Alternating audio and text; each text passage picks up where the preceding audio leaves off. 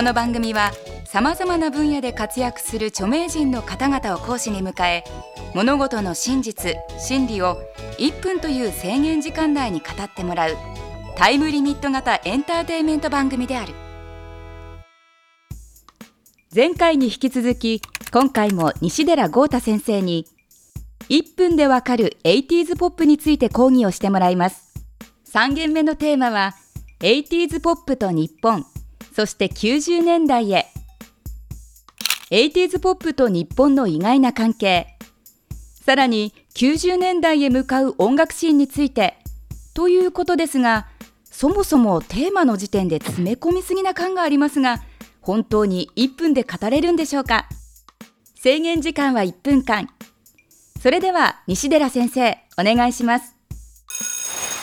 あのアメリカイギリスといろいろ話をしてきたんですけれども80年代のもう一つの特徴は僕日本だと思うんですよ。それはやっぱり日本の例えばこれ VHS、まあ、ビクターもそうですこのラジカセもソニーとかシャープとかいろんな機械このラジカセもありますけどこのフォーマットそのものもやっぱり日本人がどんどんパイオニアのレーザーディスクもそうですけれどもどんどんどんどん作ってただけじゃなくてヤマハコルグローランド赤いそれからヒップホップを生み出したテクニックスの、えー、ターンテーブルもう日本の機械がやっぱりそれはそういうつもりで作ったんじゃないかもしれないですけどどんどんどんどんいろんなアーティストに使われながらそのテクノロジーが音楽の基礎になってた。だからそういう意味でも日本人はそこは誇っていいと思います。で80年代のポップスっていうのはもう全然時間ないですけども80年代のポップスっていうのは あのどんどんどんどんそのヒットしていった裏でそのこんなヒットしてる曲がそんな好きじゃないよっていう若者も多く生み出すんですよね。そこで生まれたのがわわわわもう喋れん。西寺先生やっぱり最後まで話せませんでしたね。この後は1分間で伝えきれなかったこと。幕が降りた後の様子を補足講義としてお伝えします。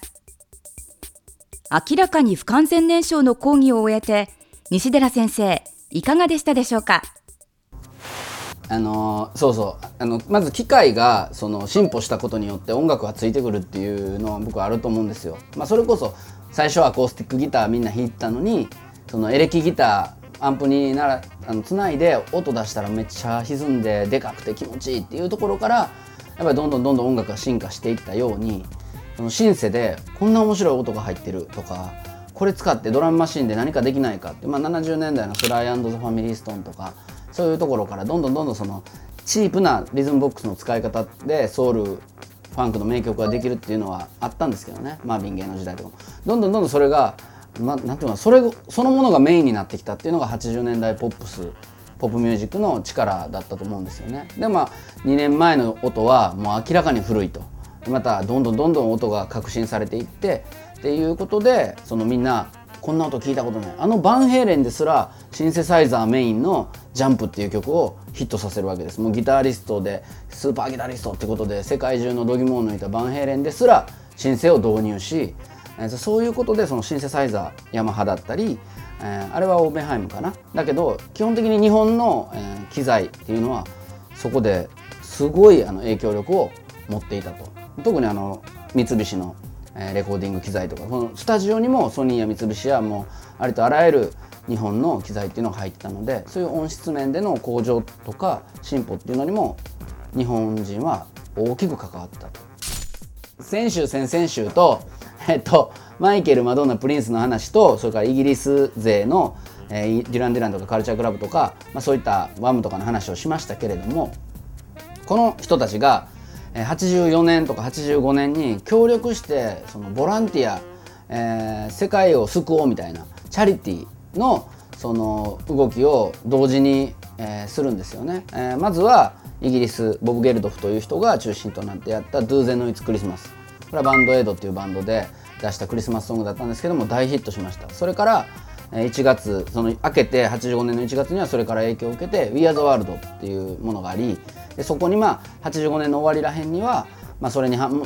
うん、そこに入りきらなかった。ちょっとその優等生的なアーティストが入ったのが「We Are the World」だったとしたら「サンシティ」っていうのでマイルス・デイビスだったりキス・リチャーズだったりちょっとこうエッジの効いた人たちが集まってランディ MC なんかも入った、えー、サンシティっていうものがあり、まあ、これは人種差別に南アフリカの人種差別に反対するムーブメントだったんですけどもでライブエイドってみんなで集まってライブしようやアメリカとイギリスでみたいな日本にも中継してみたいなのもあったのが、まあ、85年なんですよね。で僕はここの辺りでやっぱりもう 80s ポップっていうのは死んだと思ってるんですよ。やっぱりその一つ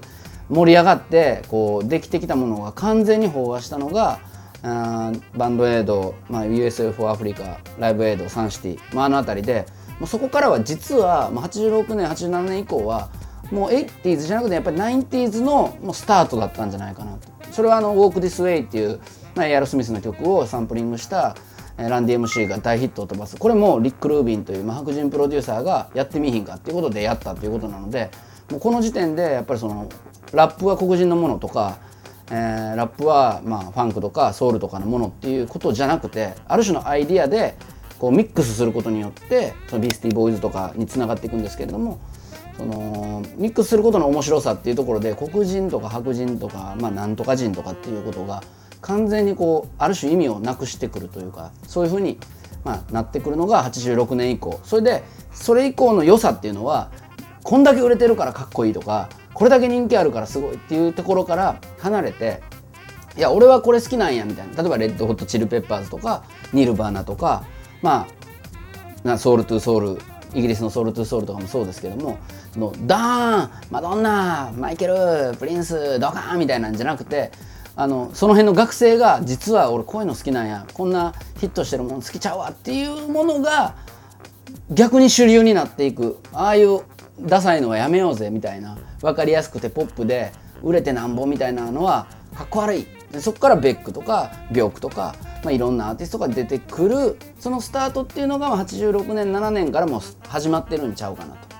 まあ、そんなように思うので僕は 80s ポップ10年かかると言いましたけどもやっぱそのパッと 80s ポップっていうとその MTV が本当にキラキラ輝いていた82年から84年5年っていうことを指すんちゃうかななんて思ってね。長いとか言うてまた。10年はじゃかかんないですか。かんないですやっぱり。いやかかるんですけどかかるんですけどこう短くせえ言うたからこう凝縮していくとそこちゃうかっていう話です。それは89年のヒット曲も 80s ポップですよ。だけどだけど だけどほんまの意味での 80s ポップってあるやん。やっぱ巨人って言うたら「お長島」とか川上もそうやけど今の時代から見たら大か長島に話でかしたら高田とかいっぱい入ってくるやん。そらそうやで。そら忘れられませんよそら高田も。西寺先生ありがとうございました。それでは今回のポイントをおさらいしましょう。日本のテクノロジーが 80s ポップを進化させた。80s ポップは85年前後に終わりを迎えた。